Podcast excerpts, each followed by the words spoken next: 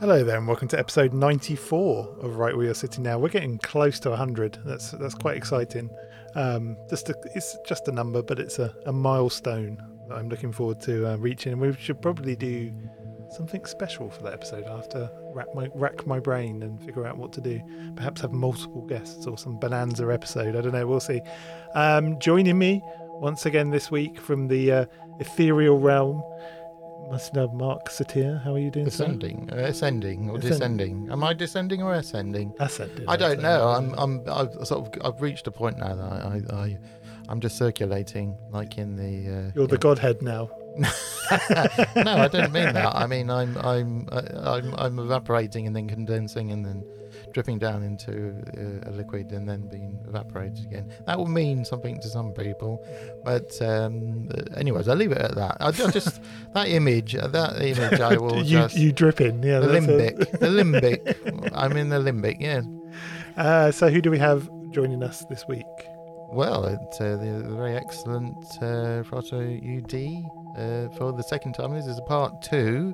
So uh, we explore the Brotherhood of Saturn um, for the second time. So maybe we can dedicate this one to the Uranus, Uranal aspect of uh, the Brotherhood and the Saturn to the former one. We do touch on lots of astrological themed um, elements. Uh, Liz Greene gets mentioned, which will mean uh, quite something to some of the people listening, I know. But so, uh, and uh, well, anyways, the, the, the, only thing you can do is to listen to it and absorb what you can, and then uh, hopefully you'll be able to translate that in, some sense into your lived reality. There you go. There you go. Anyway, so yeah, we won't bang on. You kind of you already know who our guest is. We you know we're just continuing where we left off last week, but it is a separate interview. This has been conducted over two weeks, so um, yeah. So if we touch occasionally on the same uh, topic, um, do forgive us because obviously there was a week gap between this. Um, but uh, yeah, enjoy. Do enjoy, and we'll see you on the other side.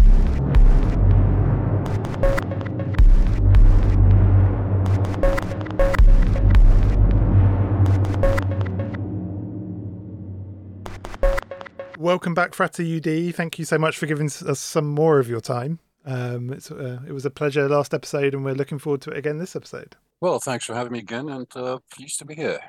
Excellent, excellent.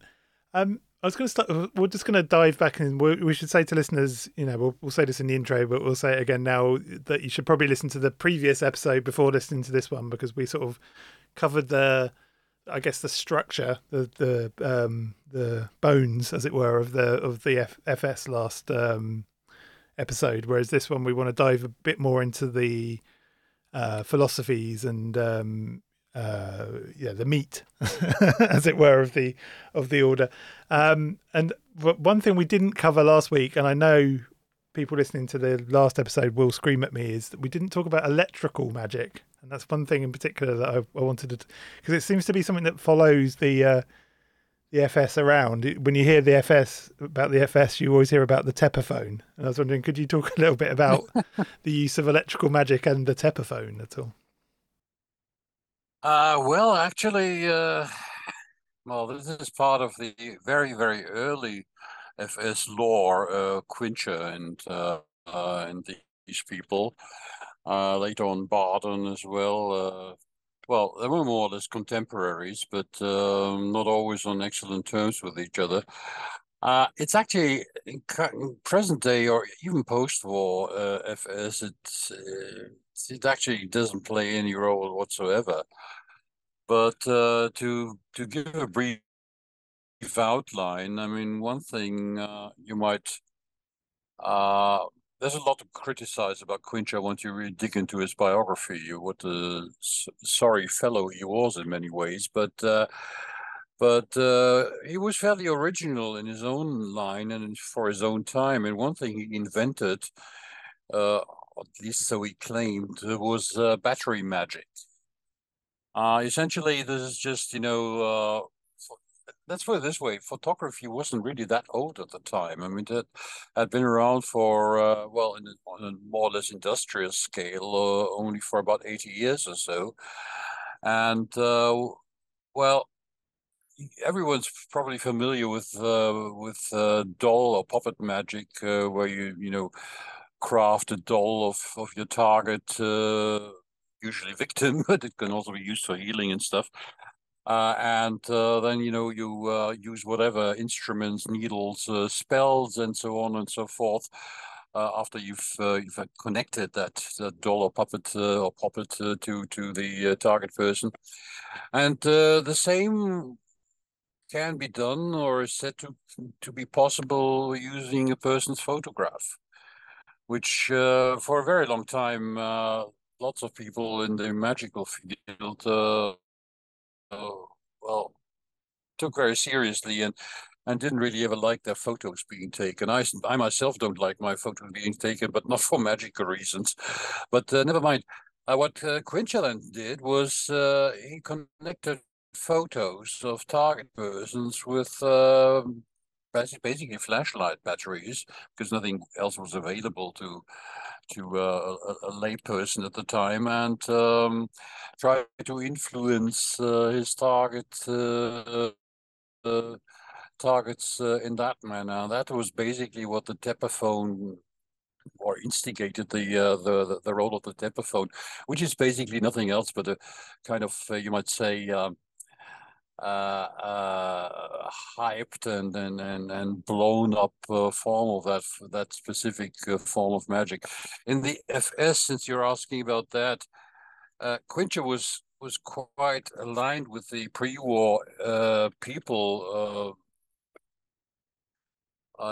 like Gregorius and others who who set up the FS and um, and uh, so it was discussed uh, in, to some extent, but then again, Quintscher himself was, apart from the stuff which he actually wrote, uh, he was actually rather secretive about what he was doing, and and so uh, as were actually a lot of people of his generation, and so so he wouldn't always, you know, really let on about what it's all about, how it worked, and what was the precise uh, manner of operation and, and this, that, and the other, which of course uh, led to people speculating about it and and so on. But actually, uh, um, post-war, or at least say from the 60s or after the demise of, of Gregorius and and uh, the uh, newly developing or redeveloping uh, FS in the 60s and 70s, uh, that all that stuff hasn't really been been addressed by anyone except perhaps in private, but certainly not within the uh, within the um, agenda, the ideology, as it were, or the correct curriculum of the Fraternitas Saturni. Yeah, I mean, uh, my first, um, the first thing I think of in relation to the Tepaphone is the, the Franz Bardon uh, biography. Mm-hmm. Um, that's that's that's where I first came across it. It always reminds me of the bit like um, the, the theosophist idea of like Atlantean sending out, you know, sort of etheric rays and and the secret chiefs sort of sending that's out. where it that's where it actually comes from, oh. and, and I mean. Here's, here's a more general thing. Here's a more general thing about this. I mean, magic, uh, as we know it, uh, will usually uh, uh, adopt whatever is the you know prime technology or science or scientific theory of its time. Uh, like uh, in the uh, early and ongoing 19th century, people, you know, anthropology discovered mana and and uh, and they discovered, or well, discovered from a Western point of view, of course, because it had been practiced and used by indigenous and other cultures uh, for ages already. Uh, but well, okay. So European magicians, let's put it this way, or magical authors, uh, and anthropologists within the well, as yet pristine uh, academic field of anthropology, which only you know came to existence in the 19th century. They they discovered uh, Polynesian mana and and uh, they discovered uh, Chinese uh, qi or qi and uh, and uh, this went wasn't parallel to the well not discovery but but you, you developing usage of uh, practical usage of electricity. So this was basically an energy uh, concept, and uh, and similar with rays later on, and that's where the theosoph- theosophists latched on, and then suddenly it was all about the seven rays, and other people saying, "Ha, they're only using seven rays, we are using twelve, ha ha," you know, and we're so much more advanced.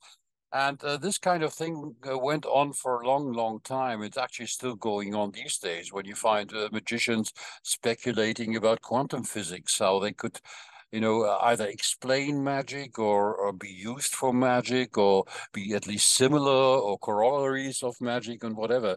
So uh, this has been going on for forever. And um, and so it's not not really that surprising. As for Bardon's biography, seeing that you mentioned, it depends on which biography we're talking about. If you mean for Frabato, uh, I would say that's not really a biography. It's it's a it's a hagiography written not by himself, at least so he claimed, and he also, as far as I'm informed, uh, always uh, said that it wouldn't uh, that he didn't want to see it published in his during his lifetime.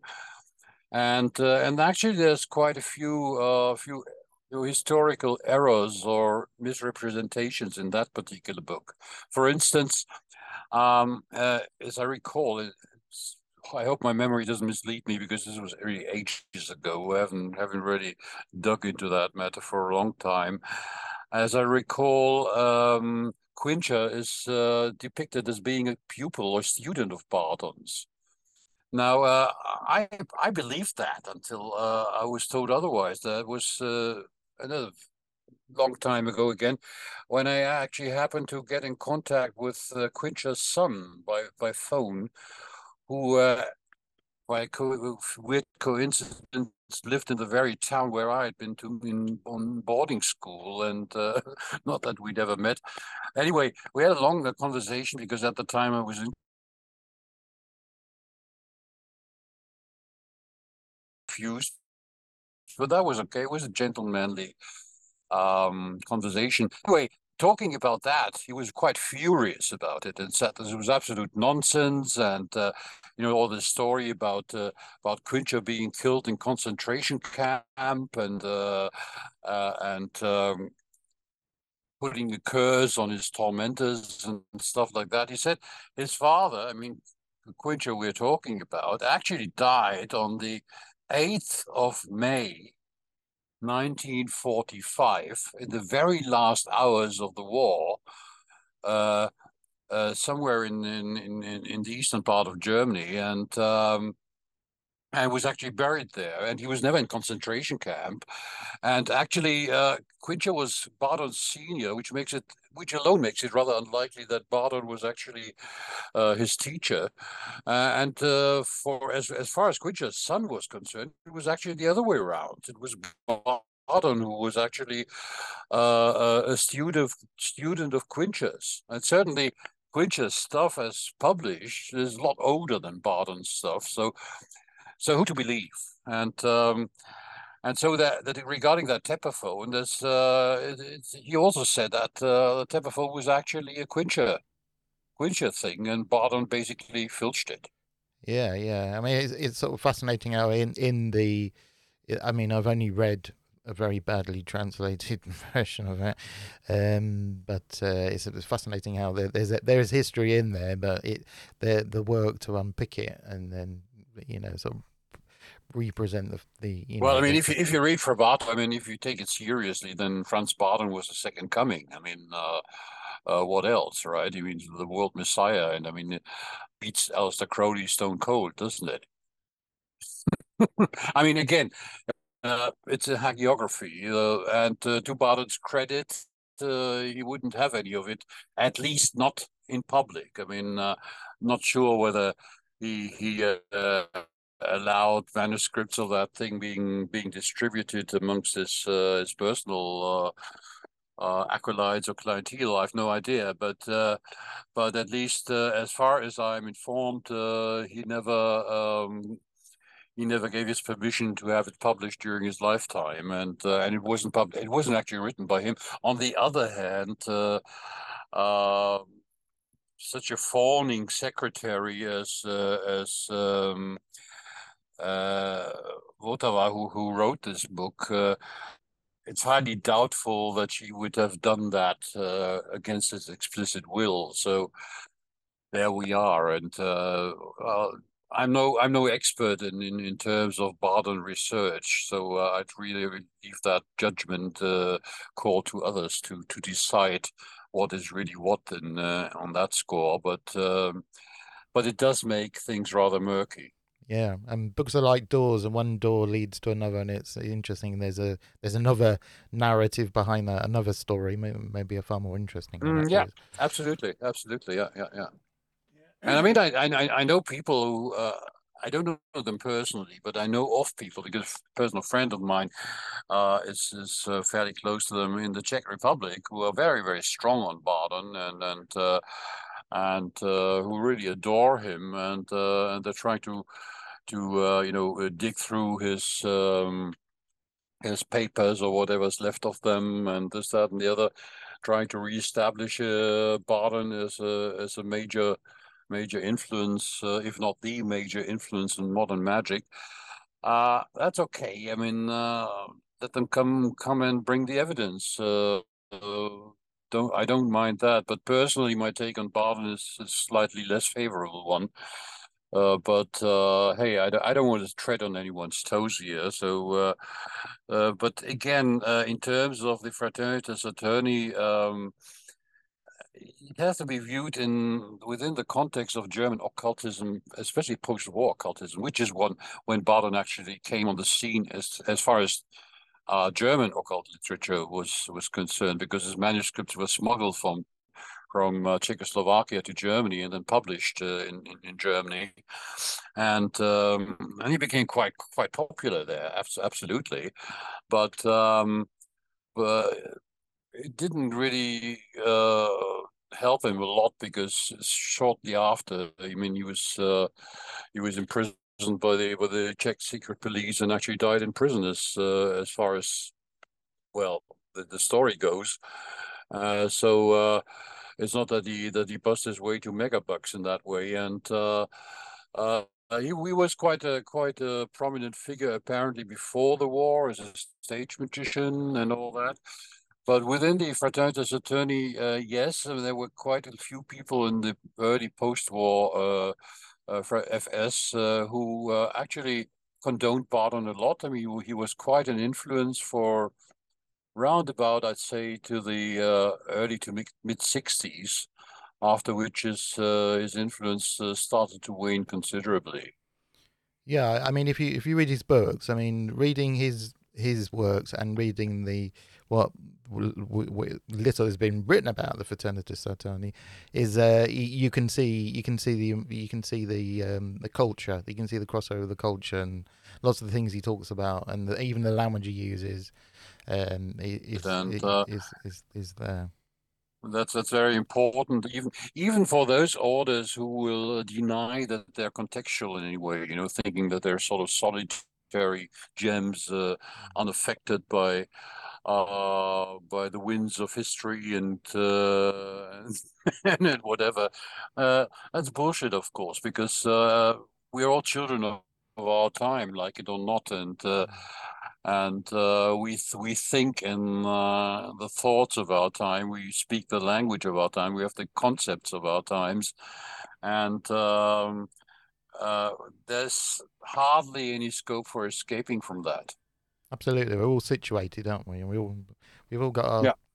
tales to tell. We've got our stories to tell. A little bit. We're all links in the chain. Yeah, I mean, uh, once once you get you know get older, you'll find out very soon when you when, when the young guns come up, and uh, and suddenly you know you, you you start to realize you're actually living on entirely different planets. Mm. Yeah, well, that's yeah. certainly true. Planet Saturn, perhaps. Yeah, there you go. or is it Uranus? Yeah. well, we'll cast a veil over that. yeah. I'm kind of interested. Uh, what was the kind of how did uh, the magical sort of scene rebuild itself after the war um, in Germany? Because I know from I'm a filmmaker and I'm interested in film history, and I know that it was a real struggle, sort of German films re-entering the kind of world stage, as it were. But I've always been interested in how how did the magical kind of milieu rebuild itself after the war? Because obviously a lot of it was forbidden, you know, um, under you know under Hitler, and I'm kind of interested, like how did it all kind of remesh itself and um, you know come back to come back to life? Well, uh, I can only uh, really say say something definitive about Western Germany, really, because as far as Eastern Germany or the German Democratic Republic or formerly Soviet uh, zone of Germany is concerned, uh, there was nothing going on, or if so, it, all, it was all underground, and, uh, and there's there's little to no documentation. One would have to ask people from that era what was actually going on in the GDR. As far as uh, the Federal Republic of Germany, Western Germany, Western Germany was concerned, uh, well, uh, it was under Allied control, of course, and there was a sort of uh, semi uh, autonomy and sovereignty uh, uh, established, uh, you know, in, in sections, step by step from 1948. And along with that, that's a more important important aspect, possibly, is the fact that that's when when publishing began again. I mean, when when you know. Uh, uh, publishing houses reestablished themselves in pre-war. Pre-war publishing houses started to publish stuff that was no longer forbidden as it was under the Nazis, and um, so uh, and and of course, I mean there had been a terrible loss of uh, of uh, of life uh, during the war, so a lot of people were simply dead and gone. Uh, but but quite quite a few uh, had survived, and as Gregorius, for instance, and. Um, and they uh, they tried to re reestablish uh, what had been uh, more or less the standard of uh, well communication and, and, and networking and so on uh, before the Nazis uh, took over and uh, eradicated it all. And um, on the other hand, uh, that was, of course, talking context again or historical context. That was, of course, the time of, of rebuilding when uh, you know the whole country was devastated, and so people yes, they were always concerned with, uh, and that came very early on. You know, for example, one thing was uh, people who had been missing in action. And their relatives would like would, would want to know were they dead? Were they prisoners of war somewhere in russia or soviet union or or whatever happened to them? And so quite quite immediately after after 45 or actually at the end of 45 you'd see a whole of a hell of a lot of you know uh, what you might say uh, folk magic uh, coming up again. I mean uh, uh, basically you know uh, mediums who would you know try to get in contact with deceased or to try to find out with some relative whether some relative was still alive or not and uh, that that is one aspect, but that was, of course, not really occultism in the, the more formal sense. I mean, that's something that's been going on forever and, and is still going on. But but this is usually not uh, not the kind of let's say uh, library or published occultism we're talking about. So uh, so that happened, but uh, in parallel to that. Um, uh, lots of occult publishers re-established themselves or came up anew, and um, and um, well, let's say, say by the mid fifties, uh, it was quite a thriving scene again. Yeah, it's interesting. The um, so let's let's look at some of the kind of uh, philosophies and um, uh, practices, as it were. Obviously, within the remit of your your vows. Obviously, I don't want to uh, get you in any trouble with the FS. um, no problem. No problem. um, so obviously, I, I, I, I, will tell you what I can uh, am am, am uh, let's say allowed to tell. Yeah. Uh, nothing more, but nothing less either.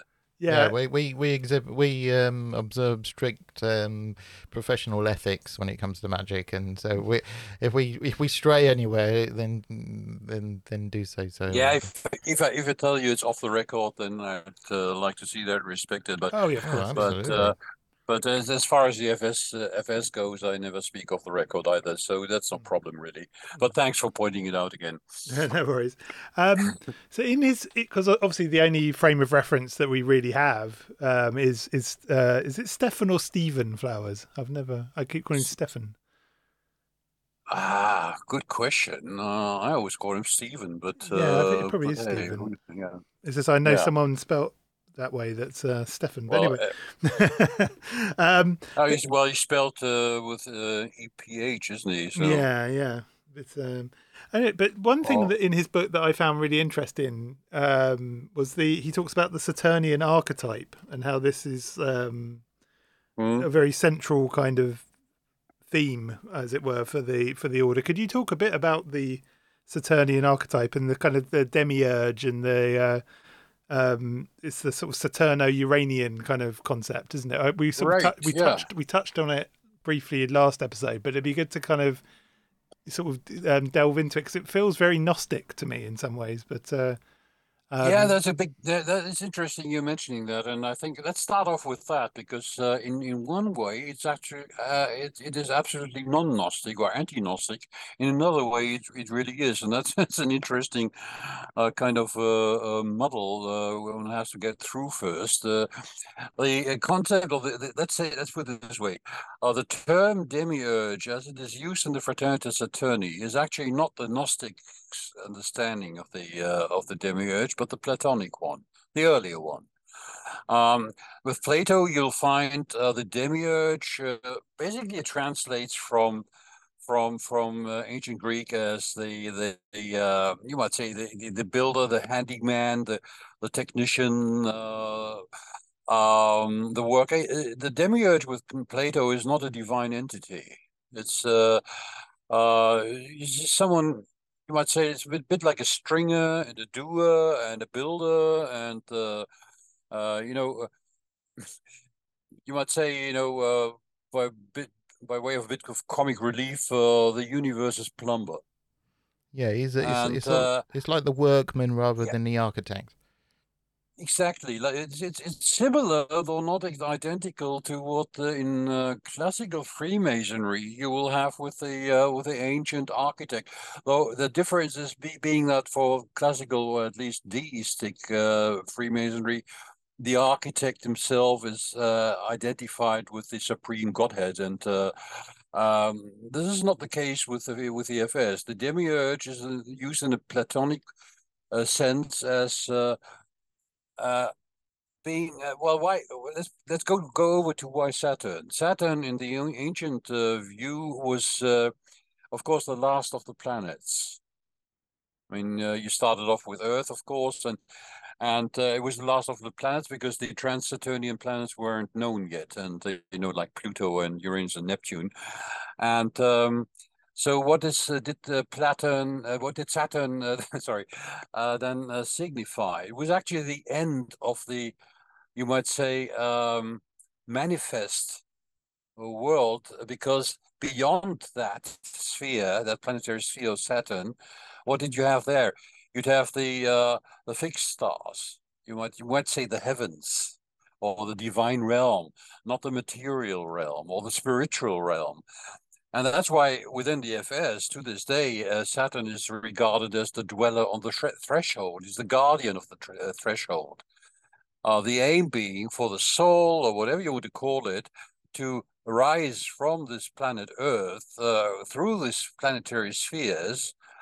Uh, um, well, and the last guardian, uh, you know, in, before the divine realm is Saturn, and, and he'll, he'll, I mean, he's, he's a bit of a bouncer, right? I mean, he just won't let you through just because you would want to. You, you'd have to, as you know, you have to uh, uh, uh, be ready. You have to be mature enough. You have to be uh, whatever. I mean, there's a lot can be said about uh, about that, but. Uh, the Gnostics, uh, at least the majority of the Gnostic, as far as we can discern, both from their own uh, scriptures as, as well as from those of their detractors, especially the patristic um, uh, Christian apologists, um, who were very vehemently anti-Gnostic, uh, the, the, most of them saw the demiurge actually as a as a fallen uh, entity or a, uh, not so much like like Satan or Lucifer, but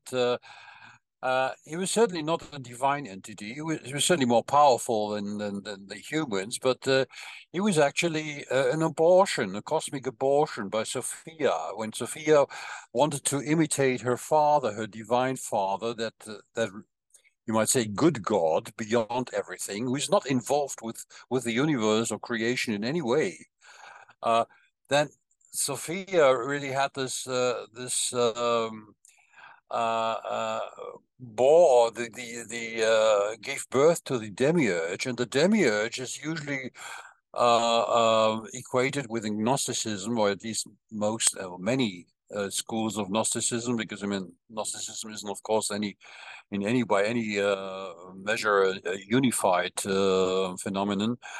Um, and the demiurge is generally considered to be blind or an evil or an unknowing, uh, stupid, or whatever entity who believes that he himself is actually the ultimate God, which he isn't.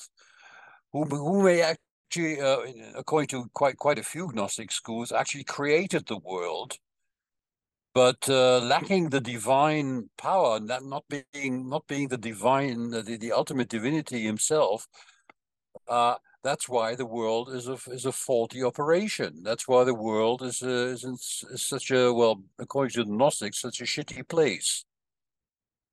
Because uh, uh, basically, yes, a, a, a craftsman, but uh, but a very sorry one, the one one who, who really you know lacked everything.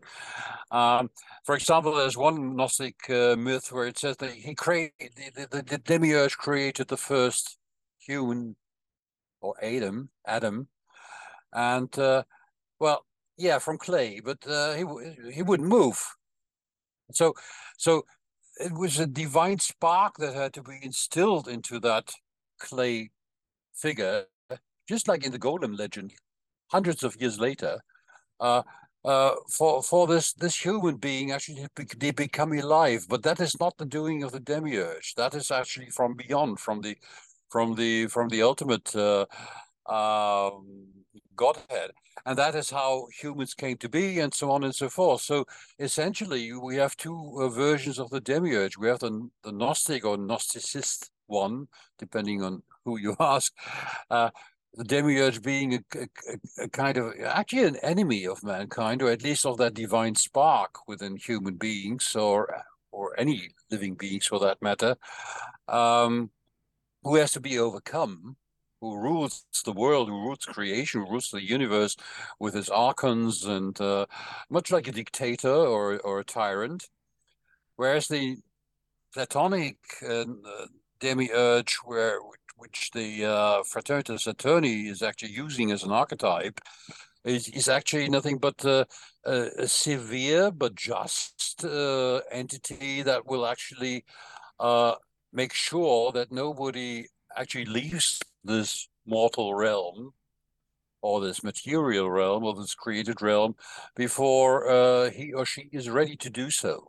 Yeah, and and Saturn him, himself he sets the boundary I mean, I always though that very um, the most famous thing about the actual planet itself is the is the ring, and that always that was always reminded me of like you know the ring past not. It's the boundary on thing, the restrictions on thing. But at the same time, I suppose Saturn, you know, so he's the end of things. He's he's like the Grim Reaper in a way, isn't he? Sort of, but at the same time, he reaps the harvest because that's where you know that's where things reach their ultimate maturity and and, and well, yes, I mean, there, there, there's an, etymological and, and a mythological story, background story to that. I mean, that the that uh, Saturn being Saturn, of course, is the Latin name. The the Greek mm. name was Kronos. Now, there's two two types of Kronos. There's a Kronos, usually uh, transliterated with a K, and one with a CH. Those those were actually originally two different entities.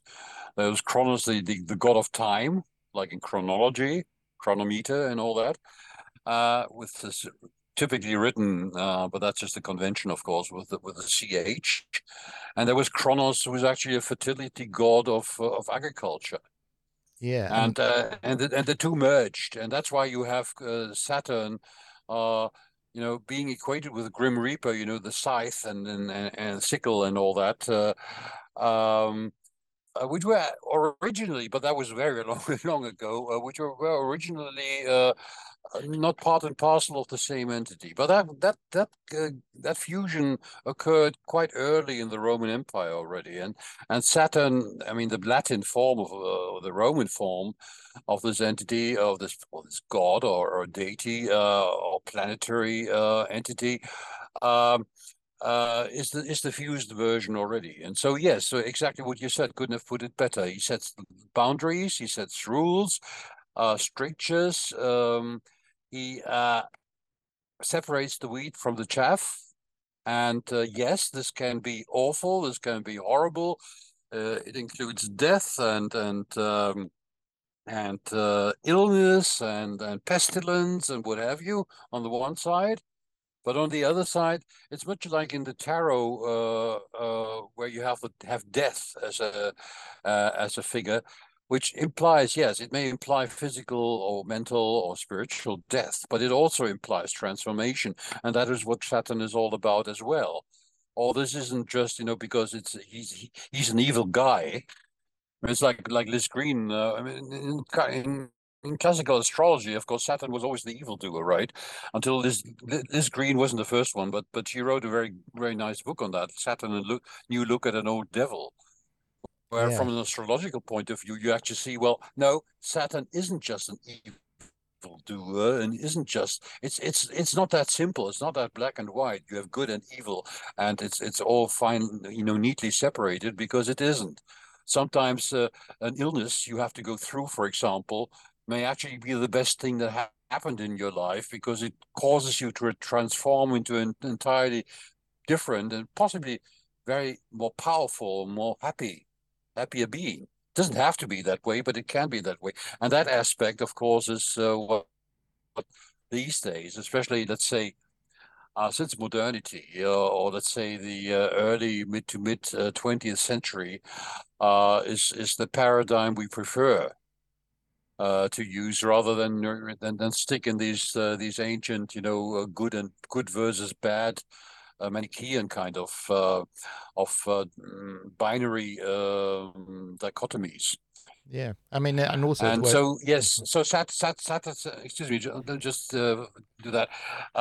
Sat, Saturn, once you actually come to terms with him, whatever that may mean, then he is actually an aid. He's a guide. He's a helper. He's a teacher uh, he's he's your strongest ally. It's just that uh, mm, let's let's put it this way: he he hasn't exactly invented humor. so so yes, he's he's he's grim, all right. Even when he's on your side, even when he's a great friend, um, but he's he's hardly ever funny. and well, well, we're laughing now, so but uh, we got the well, we have the word also. Also, the word. I mean, as you say, the word Saturn, the Latin, the the Roman Saturn. I mean, the the root of that is is is seed, isn't it? The S A T yeah, that yes, very probably. Seed, yeah, very probably, yeah. Yeah, like in the yeah, for fertility, fertility, yes, indeed, yeah. Yeah, in the in the not necess- not necessarily a fertility. I mean, yeah, okay, as an agricultural god, that that's what you would expect, right? But uh, fertility in, in in in its many meanings, this can be whatever, spiritual or ontological or uh, or, or, whatever uh, kind of fertility in terms of developing yourself, of uh, um, becoming a higher being or deifying yourself. Indeed, yes. I mean, which of course again brings us back to Gnosticism because, yes, the Fraternitas Saturni will tell you a lot about uh, Saturn gnosis, and it's not that we that we. Uh, uh, as as as as the order itself uh, um, that we um, are against Gnosticism, not one bit. I'm actually currently running running an intensive course on Gnosticism within the FS, and um, but it's it's just the term demiurge which we use in a different in a different manner. But apart from that, the antinomianism of uh, of Gnosticism, for instance, the antinomian uh, you know approach, the the contrarian approach towards uh, uh, towards um, let's put this way, the the powers that be, that is actually very, uh, very uh, Saturnian in a way as well. It's it's itself as well because let's let's take a biographical uh thing. Gregorius. Gregorius was originally he was a communist. Uh, in, in in the times of the monarchies already, and and later on after the war, uh, in the in this in the Soviet zone for a while he was a cultural commissar because uh, uh, yeah he he he he had been um, uh, persecuted by the Nazis, right? I mean, uh, nobody could uh, could accuse him of uh, of having been a, a, a fascist, and um, he was then relegated. But but that was uh, one of the many purges that occurred at the time, and, and then he went uh, went off to to West Berlin. But he, as far as we are aware of his biography, uh, at heart at least, he, he remained at least as, I'm not sure about communist, because at that time communism meant a very specific kind of uh, ideology, usually equated with Stalinism, which he definitely was not.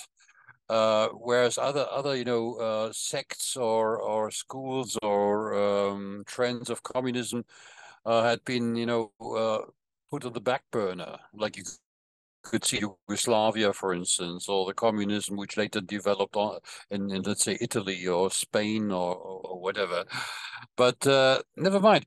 But being a communist in those times was, of course, antinomian. I mean, because because you were against capitalism. Uh, the entire bloody world was either feudalist or capitalist. So, as a communist, uh, that was basically, you might say, even uh, uh, a, a, type of a Gnostic uh, Gnostic attitude towards things. Don't don't coalesce. Don't uh, um, get compromised by by by the powers that be. And for me personally, at least, that's what magic is all about as well. Is the spirit of rebellion. Yeah, and and and the other current the, the in contrast with the Saturn one, we touched on it before. So it was the uh, Uranus, the, uh, the which is the kind of the opposite, the sort of the opposite idea to Saturn as the restrictive. Uh, the... That I think uh, we can trace back to uh, to the um, late nineteenth century theosophical and uh, extra theosophical uh, speculations on the age of Aquarius. And Uranus there was actually, uh, uh, of of course, uh, had been discovered by then, of course, and was actually the the, the planetary um, element or entity, or you might say archetype, um, that was um, actually personifying this. So what the Fraternitas Saturni, if you ask it today, as in its very first day when when when when it was founded, uh, uh, it will tell you we're we're a Saturn Uranian order, not just a Saturn, in spite of the name. Uh, but via Saturn, via our working with Saturn, we what, what we want to do, what our members want to do, is actually uh, prepare ourselves or the world, everyone, whatever, uh, uh, for the uh, Uranian age whether you call it Age of Aquarius or not, that's another matter. That's that's that's not really part of the dogma, but um, but that's where it comes from. I mean, uh, so uh, so uh, the the whole point about you might you might say what happens after Saturn is that then the age of Uranus yeah is uh, is achieved. And that's that's the whole point of going through this this funnel of uh, saturnine severity and uh, and uh, proof and and uh, exercises and discipline and and uh, this that and the other. Yeah and I, I think in the book it mentions about the the like the, one of the sort of the the sort of purpose goal one of the ultimate purposes is relates to karma, the karma of the world, expiating the karma. I'm, I'm I've got this wrong, mm-hmm. but expiating the karma of the world. And, I, and I merely thought, oh well, that does relate to Saturn's association with those uh, sort of karma and and destiny and um, and and working out things from the past, the potential from the past. That's right, and Saturn is actually viewed as a kind of a you know, almost like a like a cosmic accountant uh, who will actually look at your karma, which of course is a it's not, it's not a theosophical uh, concept uh, of its own, but theosophy because theosophy essentially took it over from uh, from Indian philosophies. But um, but that, let, let's let's face it. I mean, that's that's where Gregorius came from, from the Pansophic movement, which itself came uh, came from the Theosophical movement originally. So uh, it was very much uh, much common law at the time, and uh, and yes, uh, um, that's how uh, how this concept of Saturn um, being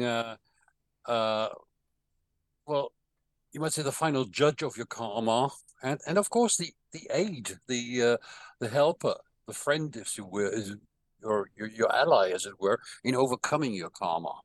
Yeah, and there's a bit in there, if I remember rightly, about the uh, Lucifer that relates to that transcendent Uranian concept, and there's a bit about Satan relating to Saturn. Have I got that right? Have I?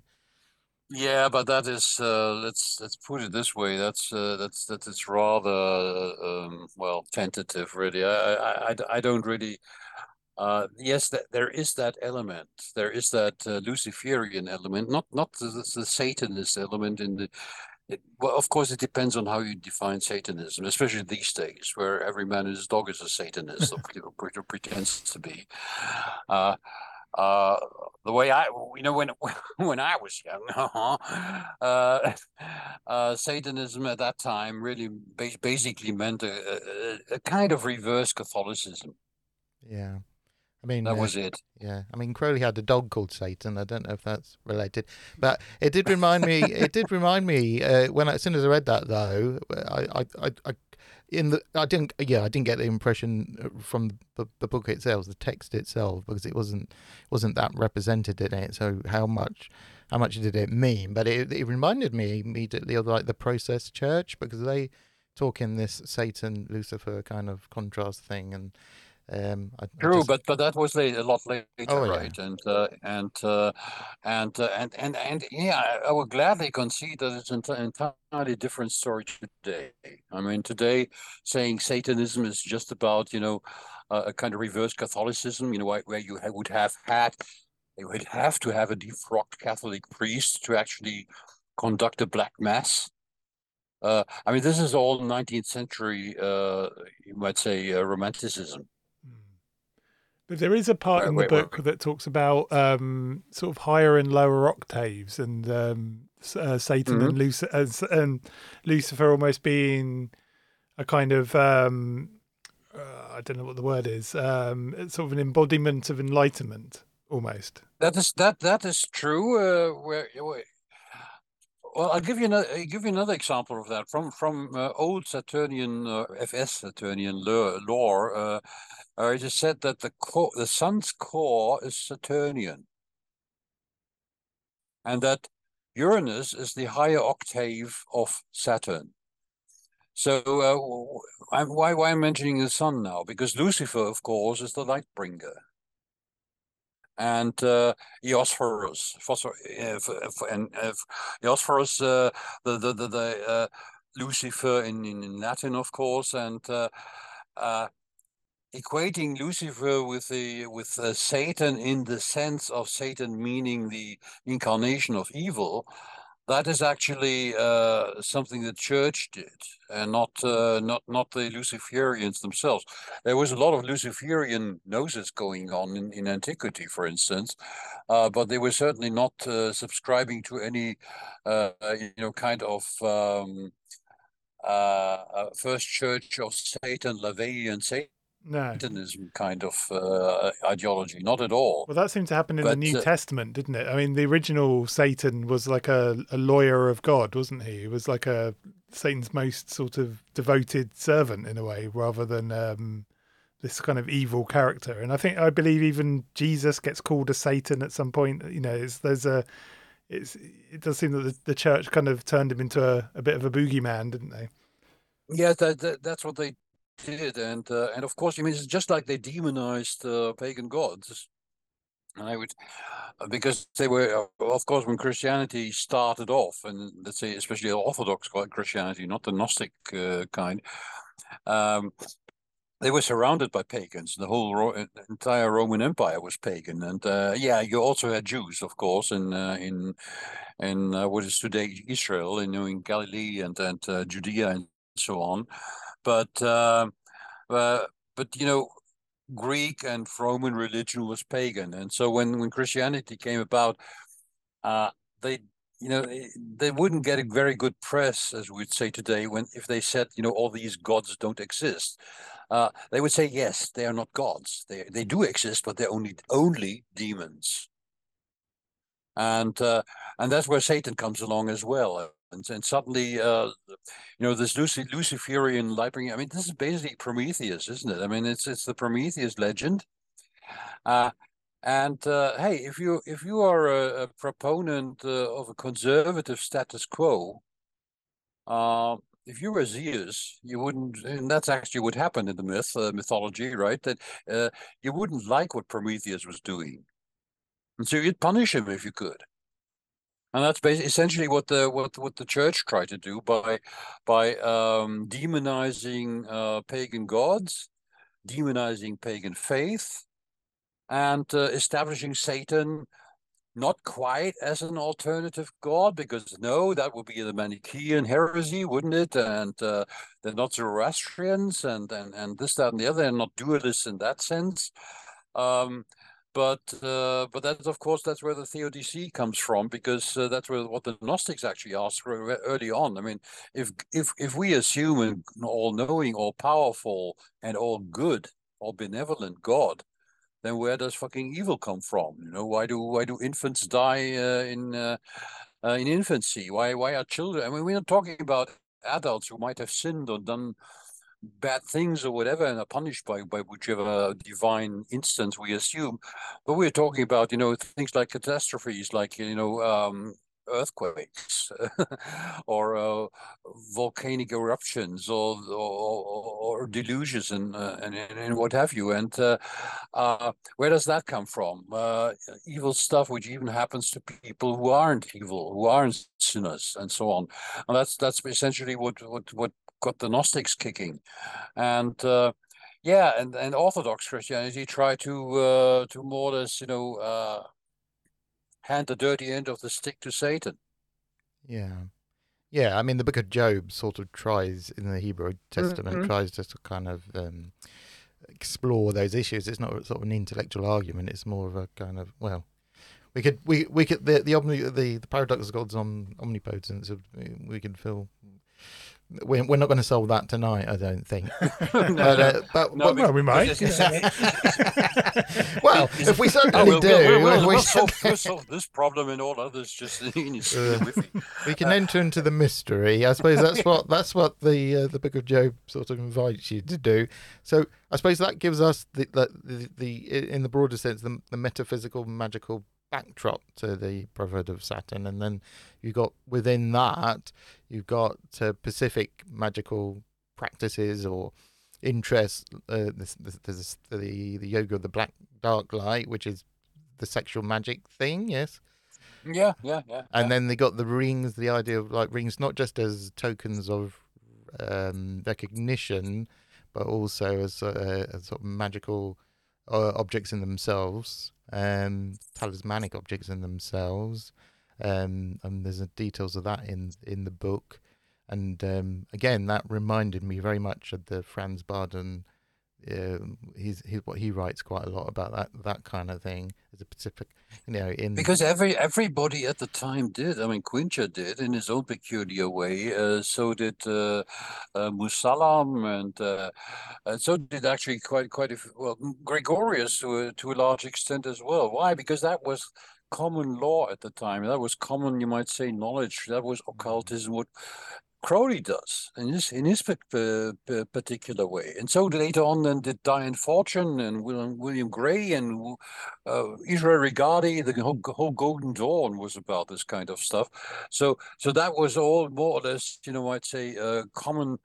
Uh, commonly accepted uh, practices, concepts, uh, uh, ideas, and um, yeah, dreams, and and and whatever.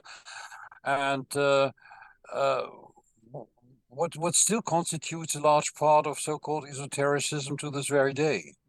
Yeah, and the and and you, the Solomon's fabled magical ring, and um, mm-hmm. and you know, so it goes, and also it's it's sort of come into the future. You know, the idea of a, a magical ring is got it's got an archetypal idea. You know that, and so is uh, Jewish demonology, for that matter, or angelology, if we're we're into that. And uh, yeah. I mean, it, it, all derives from from different sources, and they're not all. It's certainly not all Jewish. They're certainly not all uh, pagan. There's quite a quite an influx of Eastern thought uh, quite early on, actually.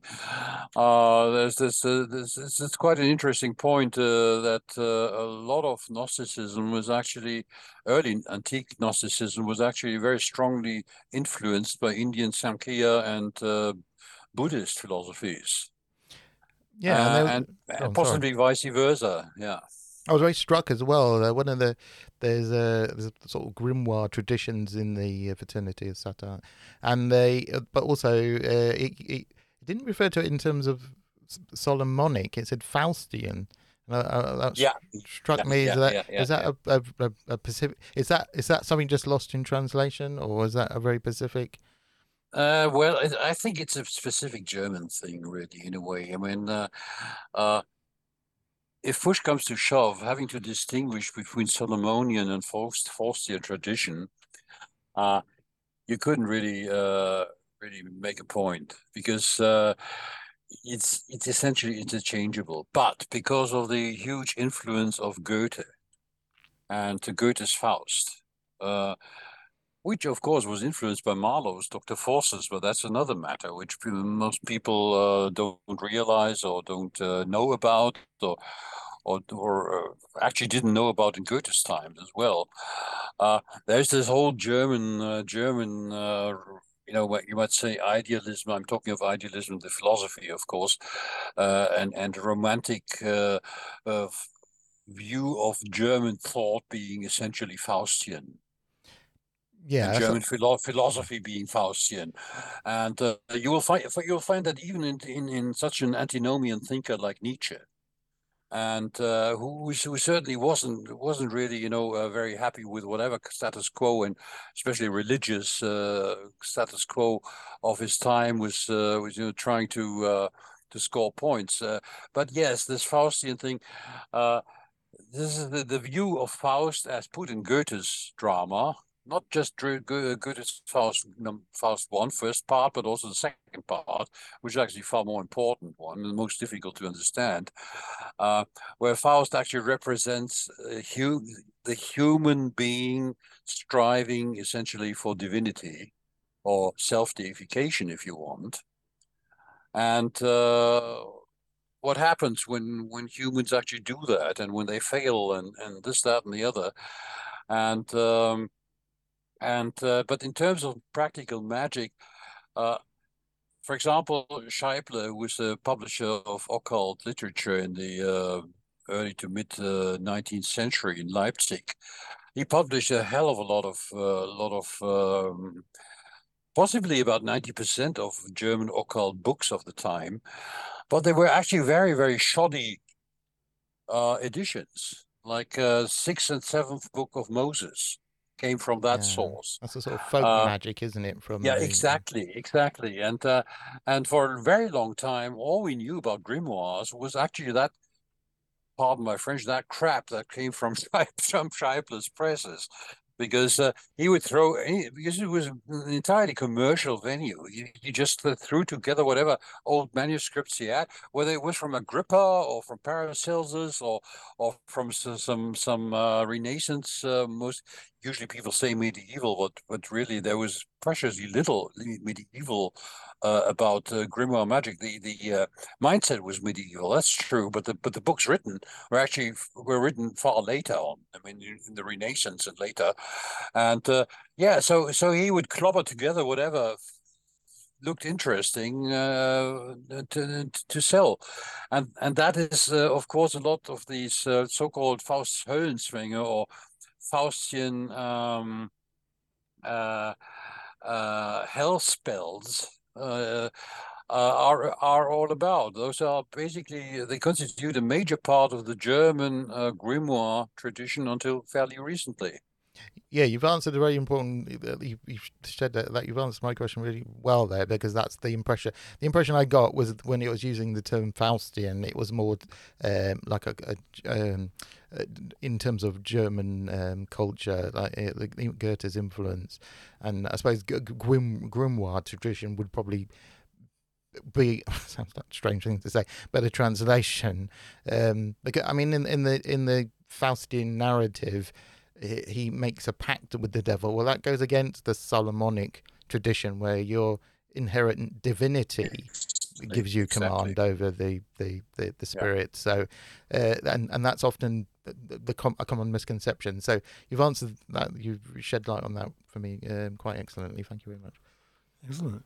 But Um, but even then, a lot of people, when they review the Solomonic tradition, will tell you, well, what you're doing there is actually evil.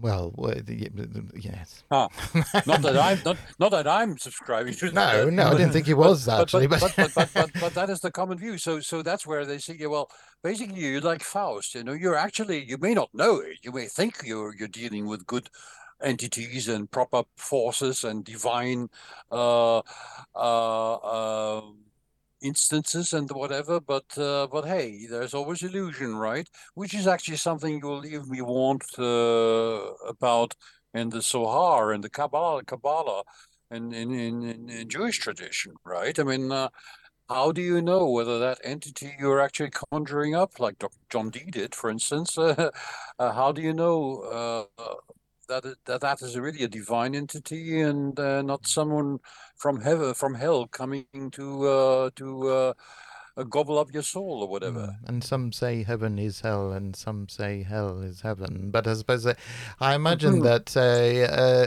I, well, I mean, again, that opens up a much broader philosophical landscape, Indeed, uh, which yeah, we yeah. could, which we could uh, fill with. uh, But anyway, Uh, yeah, I'm kind of interested in. Um, can we talk about?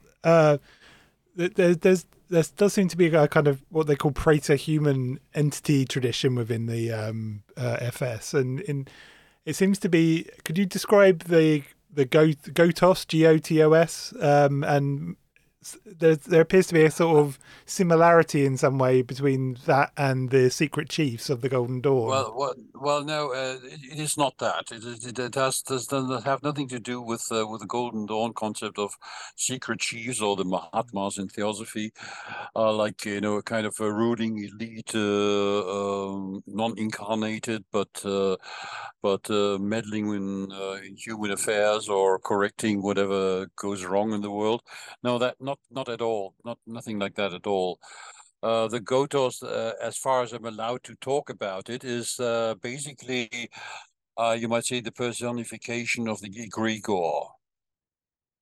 It's the personification of the egregor, and the egregor obviously being being uh, an entity which is either artificially or you might say consciously created by a usually by a collective, by a community of let's say magicians, uh, or, a magical brotherhood or whatever, or which uh, which comes into existence by their very uh, interaction, which is not a there's a, there's a difference in that. The, the is nothing.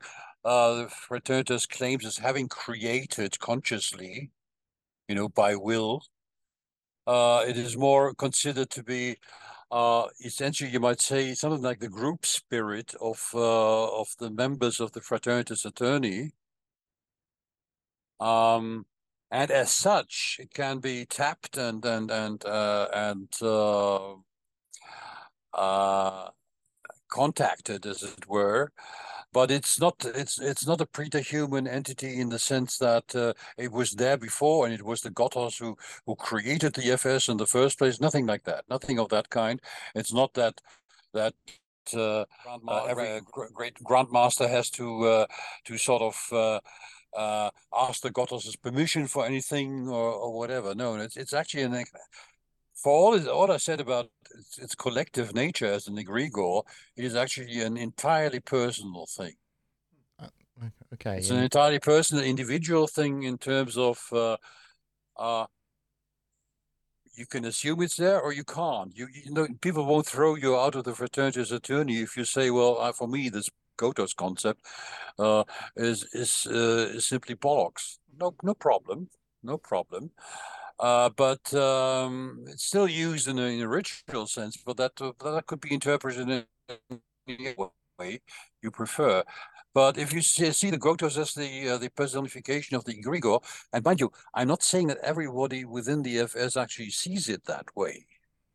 Uh, for the simple reason, I'm not saying that because uh, I, I don't know, because we don't actually discuss it a lot. Okay. And because it is such an individual thing, uh, for you to actually, you know, get in contact with or align yourself with or contribute to or ask for um, for assistance uh, or, or, whatever. But essentially, uh, you know, when all is said and done, at the end of the day, you could say uh, the Gotos is generally considered to be the personification of the group spirit of uh, of this brotherhood.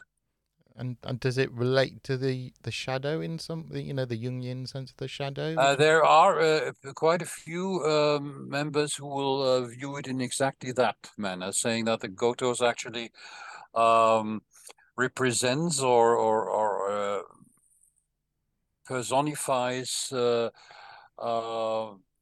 But but usually not the not the collective, but but then usually the the individual or their own individual um, uh, shadow. The Gotos uh, is also assigned to the 33rd degree, which is the last degree in the in the in the degree structure of the fraternities, certainly after the reform uh, uh in the early 50s, and um, uh, but uh, you won't you won't find any scriptures telling you or explaining to you what the 33rd degree actually implies and what rituals you have to do to to to conduct uh, to uh, achieve to it or nothing of the sort. Again it's in for all its collective um, genesis you might say as an egregor uh, it is an entirely individual instance uh, which is entirely it's up it's entirely up to the members uh, whether they uh, they want to deal with it whatever that means or not. Uh, yeah, so this 33rd degree is of dedicated to that concept. That's right, yeah. Of course, there's other speculations about it. What does the G mean and what does the S mean? Because there's an OTO in the middle and, and that stuff. But I, I can't really talk about that because uh, for part part of it is because uh, because of my vows, but another part is because uh, uh, hey, you you asked five people and you got six opinions. And also in the in in the flowers book, the, the I mean, it, it, we had like we mentioned the rings, and there's there's a bit about dowsing as well, and the sort of pendulum work, and and obviously the more relating to the OTO, I suppose, is the the sexual uh, gnosis related things. And there's that's right yeah. and there's a number the 18th, the 18th degree, degree or gradus pentalphae yeah. Uh, i think i mentioned that last time didn't i? Yeah it you did actually, uh, in, introduced in order yeah. to fuse the swiss oto with the fraternitas saturni even though that didn't come about in the end. Yeah and uh, the the there's also um initiation ritual for the the nine what's that called again the 99 the, the there's a, out towards the end of the book. There's a there's a hold on a minute. There's a, We've got the book. Yeah, Are you relating to the FOGC thing or uh, the? I, I don't have the book present at the moment. FOGC ninety nine. Yeah. Yeah, yes, but that's a, that's, yes. that's, that's that's sorry, but that's an entirely Bardonian thing, and and uh, yes, I I am aware of some uh, some brothers and sisters who've been uh, interested in that uh, that matter, but it's not not not at all part of the fraternitas saturni and never yeah. was. And I, I was I was curious about the authenticity of that. I mean the the the the. I mean, I mean, it sounds actually. It's got. It sounds like it's got. It's an. It would be an initiation ritual, which would have genuine merit in in the elements of it, certainly into in the themes it explores and how it it engages the initiate. You know, the candidate with that. But um, yeah, but you know, you know, my background, my background being in in literature and uh, uh, comparative literature and English literature, especially, I'll just refer you to Robert Louis Stevenson's Suicide Club. For an archetype of that thing. Ah, I see. Yeah, I mean, right in the beginning, what what what I thought was uh, what I thought uh, what I thought was a bit. Um, I was curious about is that right at the beginning of the initiation for that particular thing, it says, "Are you an upstand something like I'm paraphrasing here? Are you an upstanding member of society?" And and and presumably, if it was as they were all diabolists, of the the darkest hue, you, they, you wouldn't say, "Well, yes, I'm I'm a perfectly perfectly respectable person," and and then they would welcome welcome you in on that those grounds. They would probably show you the door, but, but so that didn't yeah, ring. But, that somehow but, but didn't. Frank, but but frankly, the whole entire FOGC thing. Uh, okay, that's my personal opinion. You can can uh, subscribe to it or not. Uh, entirely up to you or your viewers or listeners. Um, personally, I think that's about as real as is the the Great Black Lodge you would find uh, mentioned um, by some theosophists or Alice Bailey or whatever when they try to explain away the Second World War because Hitler was allied with the Great Black Evil Black Lodge or something. I'm sorry, uh, as far as I'm concerned, that's uh, it's all uh, bullshit. and uh, is is alchemy a, a, theme then? Because that's something from is that is that not uh, not not uh, formally within the FS. Well, there are a few people within the FS who are active, actively engaged in in uh, alchemical work. That's true, yes. But uh, you see, the FS is. Uh,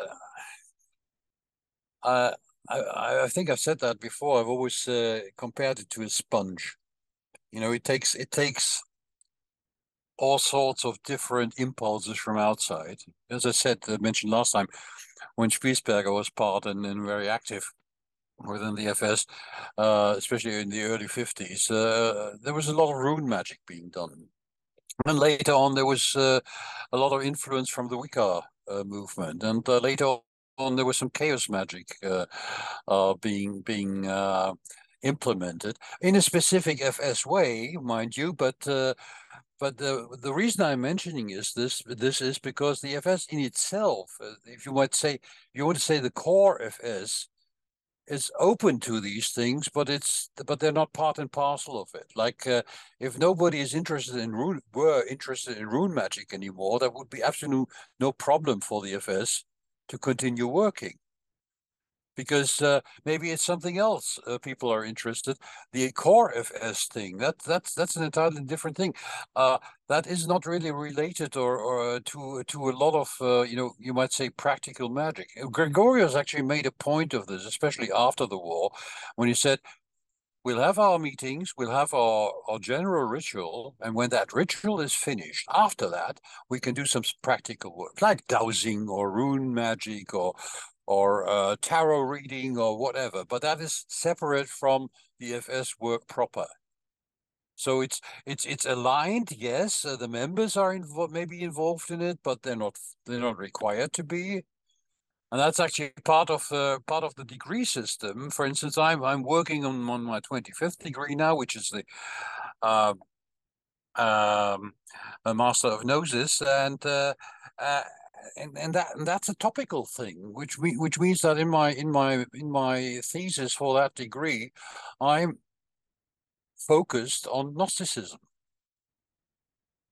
And there's and there's other degrees where you would be more focused on on let's say solar magic or or on Mercury magic or whatever.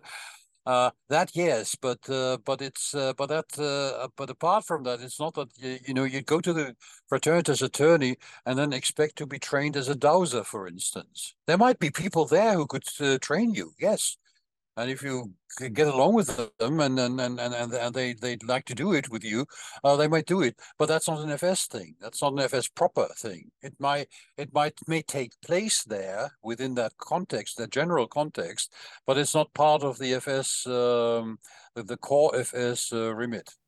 One thing that struck me um, in the flowers, but was that he seemed to um, he seemed to suggest that there was an element of putting the initiate the initiate through um, stages of polarization. So kind of uh, uh, making the initiate kind of almost act in a way opposite to how they were currently. You know, I, I'm probably not describing this very well, but um, and and that struck me as being you know often you see this a lot with other left hand well with left hand path groups such as uh, like Temple of Set, you know, um, even the Typhonians to to a de- to a degree.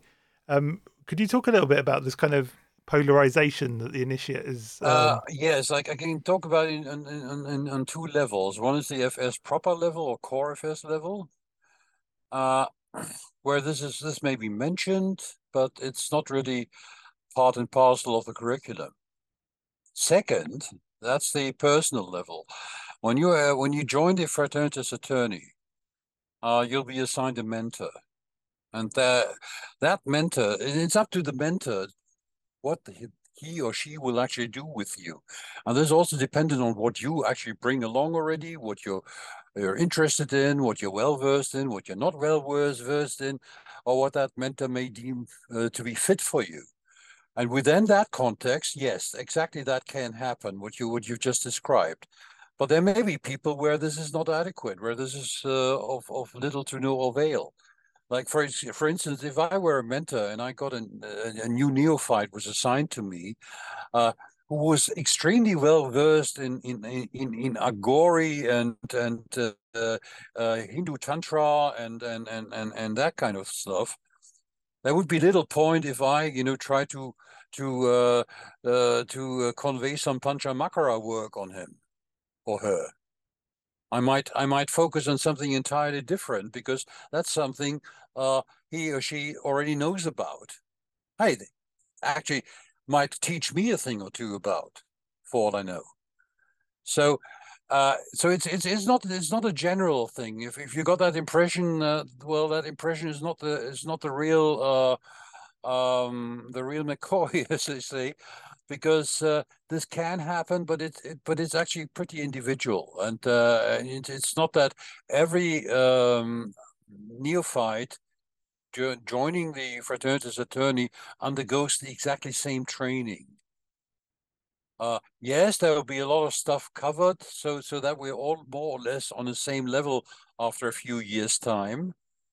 But um, specialization uh, starts actually quite early on already because for, for pragmatic reasons.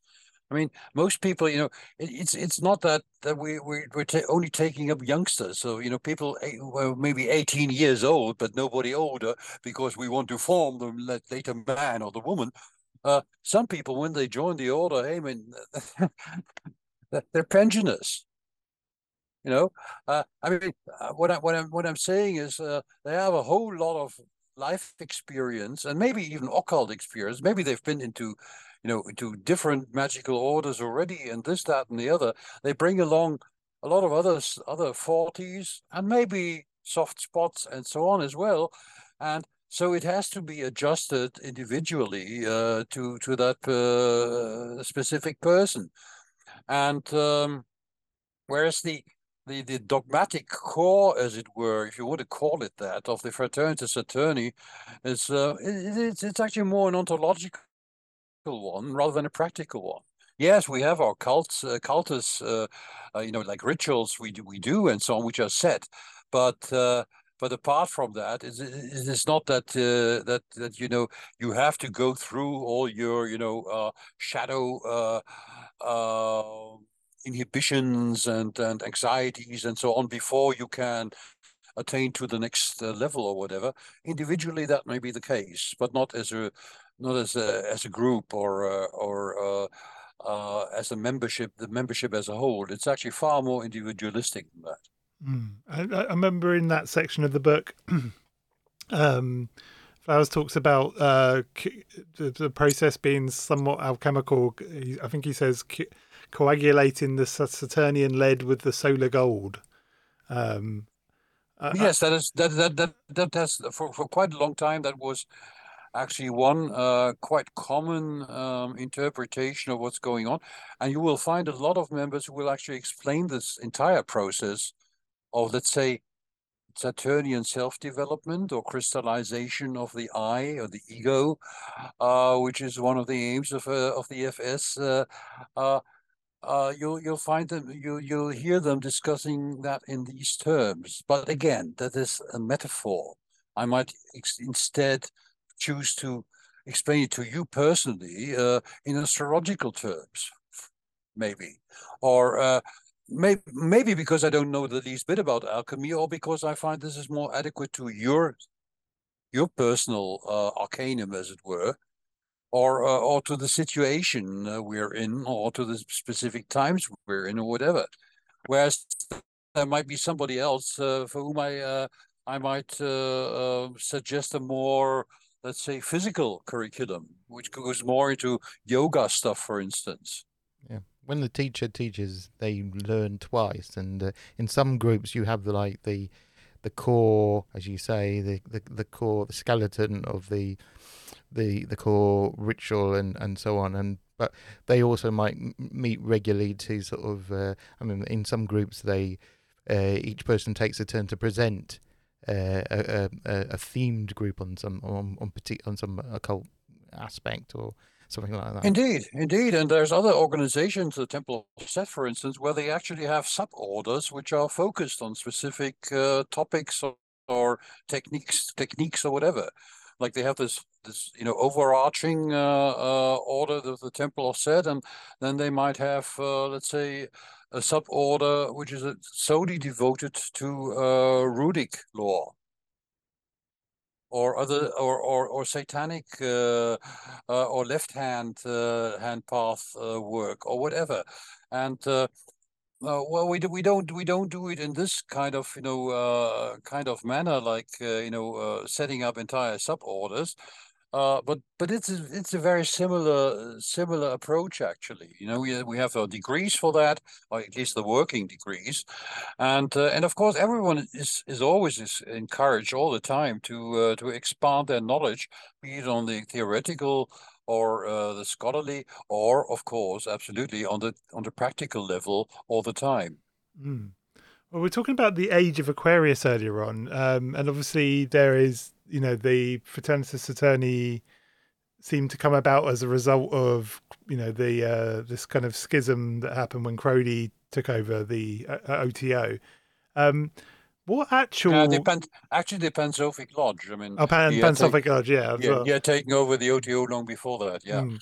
So, what was the actual? What actual influence does Thelema, or you know, or does Crowley's work still have on the Fraternitas Saturni today? Uh, Crowley's work in general, I would say the, there is some influence there, yes. Uh, the, the law of Thelema, indeed, yes. Uh, uh, even to some extent, specific or individual interpretations of the Book of the Law. But uh, of course, the FS started out by not recognizing, uh, to put it in a negative manner, Crowley as the new world savior. right? Uh, the, the, schism that occurred with, uh, within the Pansophic Lodge, which led to the establishment of the Fraternitas Saturni, was all about not having Crowley as the main and only uh, and all-knowing and omnipotent uh, guru of, of uh, the specific brotherhood. Uh, this said, the, the, the law of uh, Thelema is mentioned quite a lot, but uh, but there's this addition, right? I mean, uh, uh, which has been discussed uh, when when when I say, well, do what thou wilt shall be the whole of the law. Love is the law, love and the will, and then there's this, addition uh, introduced by Gregorius, and which is still uh, part and parcel of the Fraternitas Saturni today. Um, what is often very ill translated as compassionless love. Yeah. Uh, what is actually meant is uh, meant by that that that that, that that's an, a translation issue because uh, in German it is Mitleidlose Liebe, which technically is correct. It's correct to translate it as compassionless love. Only compassionless in English has quite a different connotation than it has in German. In German, it it has the connotation uh, of uh, being unsentimental. Mm. So, did so do the FS consider themselves Thelemites then, or do they consider themselves something different? A lot of uh, FS members consider themselves Thelemites, but the Fraternitas Saturni as such is not a Thelemitic order. It is an order which subscribes to the law of Thelema, but not doesn't subscribe to okay, let's put it uh, in a, in an easy to understand manner. It does not subscribe to Crowleyanity.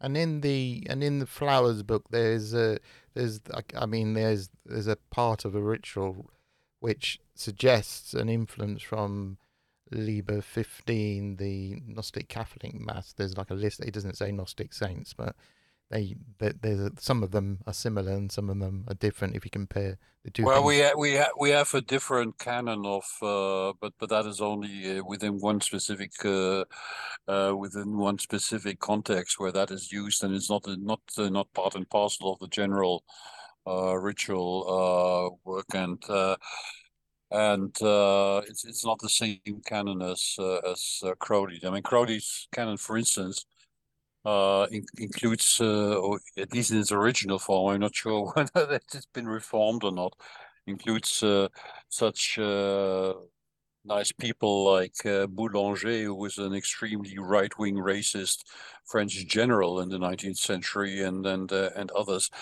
Uh, sorry, no, uh, that's that's not part and parcel of that. And uh, uh, yes, there, again, there have been influences of uh, of that, um, uh, but then uh, of of uh, what Crowley ins well installed to some extent, but uh, but uh, it's it's it's not it's not just a lookalike, or uh, it's not that you know we're kind of a, a Saturnian OTO or something like that, uh, because uh, we have quite a quite a different view of uh, of. Uh, um, for example, uh, the Fraternitas Saturni does not consider itself to be a church or a religion, which the OTO eminently does. well, an aspect of it does. It- Well, hey, that's one of the reasons why they have to accept. They have to. I mean, uh, after that, it's diff- it's a different story. But uh, but so, so uh, yes, I mean, uh, and and, and hey, look at the Crowley's equinox, uh, um, the method of science, and what the aim of uh, religion. religion. Yes, yes, yeah. Um, it's just an observation. It, it just struck me as um, yeah, I couldn't help m- making like sort of comparisons. I mean, there's a there's a, a version of the creed, uh, "Tutua spermi mu." This is the this is my seed, and so on. It's, but anyways. Yeah, yeah, yeah, yeah, yeah. And and a lot of that, all uh, I could say ninety percent of that that Crowleyan stuff is uh, absolutely not not part of the FS um, uh, cultic heritage. So I think, um, obviously not next week, but we will definitely have to have you back on because we haven't really touched upon sex magic yet, and that's another big kind of element of. Uh, Se- Secrets of the German sex magicians will make a very sensational. Yes, uh, cult- finally revealed. it, it, it make a make a very sensational uh, podcast uh, title. Well, uh, Yeah. yes, uh, yeah, we can put it under that title. Uh, I have I have a lot to say about that title, which wasn't mine. But hey, let's leave that to, to another uh, evening or late night. yeah. Yeah. Excellent, but yeah, it's it's it's been. Um, I really appreciate you giving us uh, two episodes of your time. That's uh, very generous of you, and um, I was I was I was very much looking forward to speaking to you again, and I, noticed actually by by chance I'm wearing black and green, liturgical colours. Uh, so that's a so nice am I, actually. Well, yeah, there we so are. You see, there, There we go. there we are. I, I, that that in itself says a lot, and uh, my at least my Saturnian ignorance, leaden ignorance, has been sort of spun into a, probably a, a poor quality gold, but it's it's some it's some sort of You mean like eight eight carat or something? I'm not sure, but it, it's sparkling, It's and something. I I I uh, and uh, there we are. yeah, as long as it's not fool's gold. well, if it was the right kind of fool, uh, if it was the right kind of fool, there, there, and on that mystery, Indeed. If people want to get in contact with you online or find out what you're up to next, where what is the best best place for them to to, to find you Uh, usually on Facebook. on Facebook? Look me up on look me up on Facebook because uh, I used to be on Twitter a lot or X as it's called now, but that was a purely commercial uh, uh, account I used at the time, and uh, so when I'm uh, when I'm around uh, on social media, it's usually restricted not to Facebook. Not that I like it particularly, but uh, most of my contacts are there. So um, So, and So, uh, if um, in terms of output, as in um, in terms of books and and whatnot. Uh, uh you did mention that you're overseeing a new Fraternitas Saturni book. Um, yep. But uh, do you have any other um, any other titles upcoming? Well, I'm pers- personally working now uh, right now on a on a book. Uh, tentative working title is uh, Abraxas Calling, uh, which is a book on uh, basically experiential gnosis. It consists of uh, you might say Gnostic meditations, which uh, are based on either quotes from classical Gnostic literature or from from authors uh, who adopt uh, a Gnostic stance in one way or another, uh, which are then guided meditations. And um, uh, the the thing here being that uh, that old Gnostic uh, or one of the Gnostic schools saying that um, view that we are actually if, if we if we for a minute take seriously this concept that there's a divine spark in us in ourselves in, in, in call it soul or whatever uh, then uh, doesn't need redemption it's redeemed already what it needs is waking up awakening and uh, so uh, um, that's what I mean by experiential gnosis. Actually, uh, in, enabling people, enabling readers, uh, hopefully, to uh, to uh, actually experience gnosis on an individual level and and then take it from there without any you know uh, dogmas uh, uh, following following up and telling you now you have to live this way or that way or another. I'm not interested in that at all. All i'm interested in is uh, offering uh, a, a, set of you might say gateways to uh, to experiencing or um, yeah the, yeah what is the, the, the Gnostic experience and uh, and um, to make clear that this is that this isn't something that's way out of the world or, or that only comes uh, to you after you've swept the temple for 30 years or uh, or done this uh, um, exercise and, and that ritual uh, but that's actually something that is innate in you. Either it is or it isn't. I, I mean, there's, there's Gnostic school which says, well, either you are a Gnostic or a psychic, and if you're a psychic, you can become a Gnostic. Uh, but uh, if you're a hylic, you aren't. Uh, then then this is not for you. No matter what, I'm not uh, uh, taking a, a, set stance on that, but. that's what my book will basically be about. Plus a lot of you know other additional infos like uh, what sources do we have and where do we find them and and um, uh, this, that, and the other. And most importantly, will it be available in English? it will be available in German and in English. Yes. Okay, brilliant. So, well, not as a bilingual, but as two separate, uh, two separate uh, books. Uh, I will. Uh, I might publish the German uh, edition first, but I don't think so. I actually I prefer to have it uh, to launch to to launch it in in both languages at once, for the simple reason that it's less of a hassle. Mm. Yeah, yeah, and you, you don't do twice the PR then as well. exactly. Excellent. Which, well, which is which is part of the hassle. yeah. Hopefully, this hasn't been hassle for you this evening. No, but, uh... absolutely not. No, no. and I really really enjoy your format. I'm looking forward to the uh, to the uh, to the link once uh, you're going live with this stuff. And uh, if you feel like inviting me again sometime, anytime. Brilliant. I'm, uh, oh, we certainly will. Yeah. Thank you very much. Thank you very much. Yeah. May the force and whatever be with you. Eh?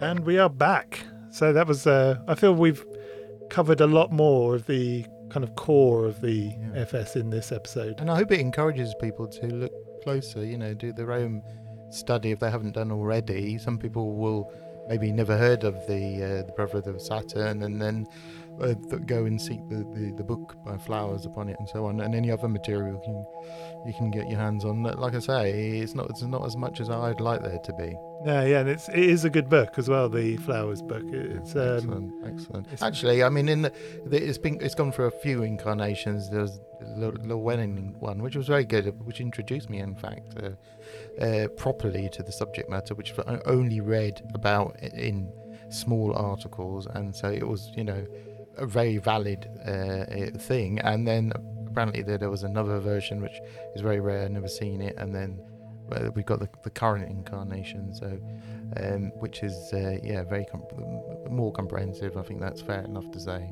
Yeah, and it's it's always interesting.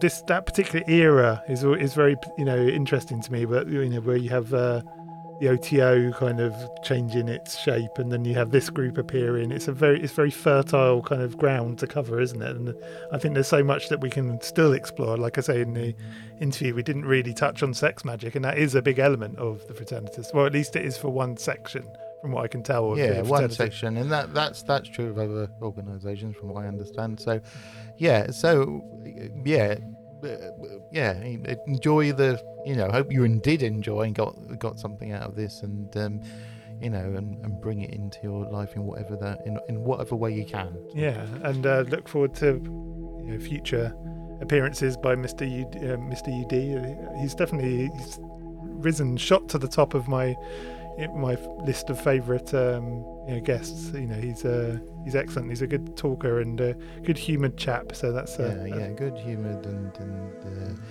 enlightened and enlightening. I think. So yeah, I think that tells that, that comes across pretty well. I think. Yeah, definitely, definitely. So do not forget to, if you need to, you know, you need to stay in contact with us. And I know for some people they need to stay in contact with us. Um, do follow us at Sitting Now on all social media. I think it's at Sitting Now Official on TikTok, which I I've been neglecting. Actually, I need to start posting clips there again.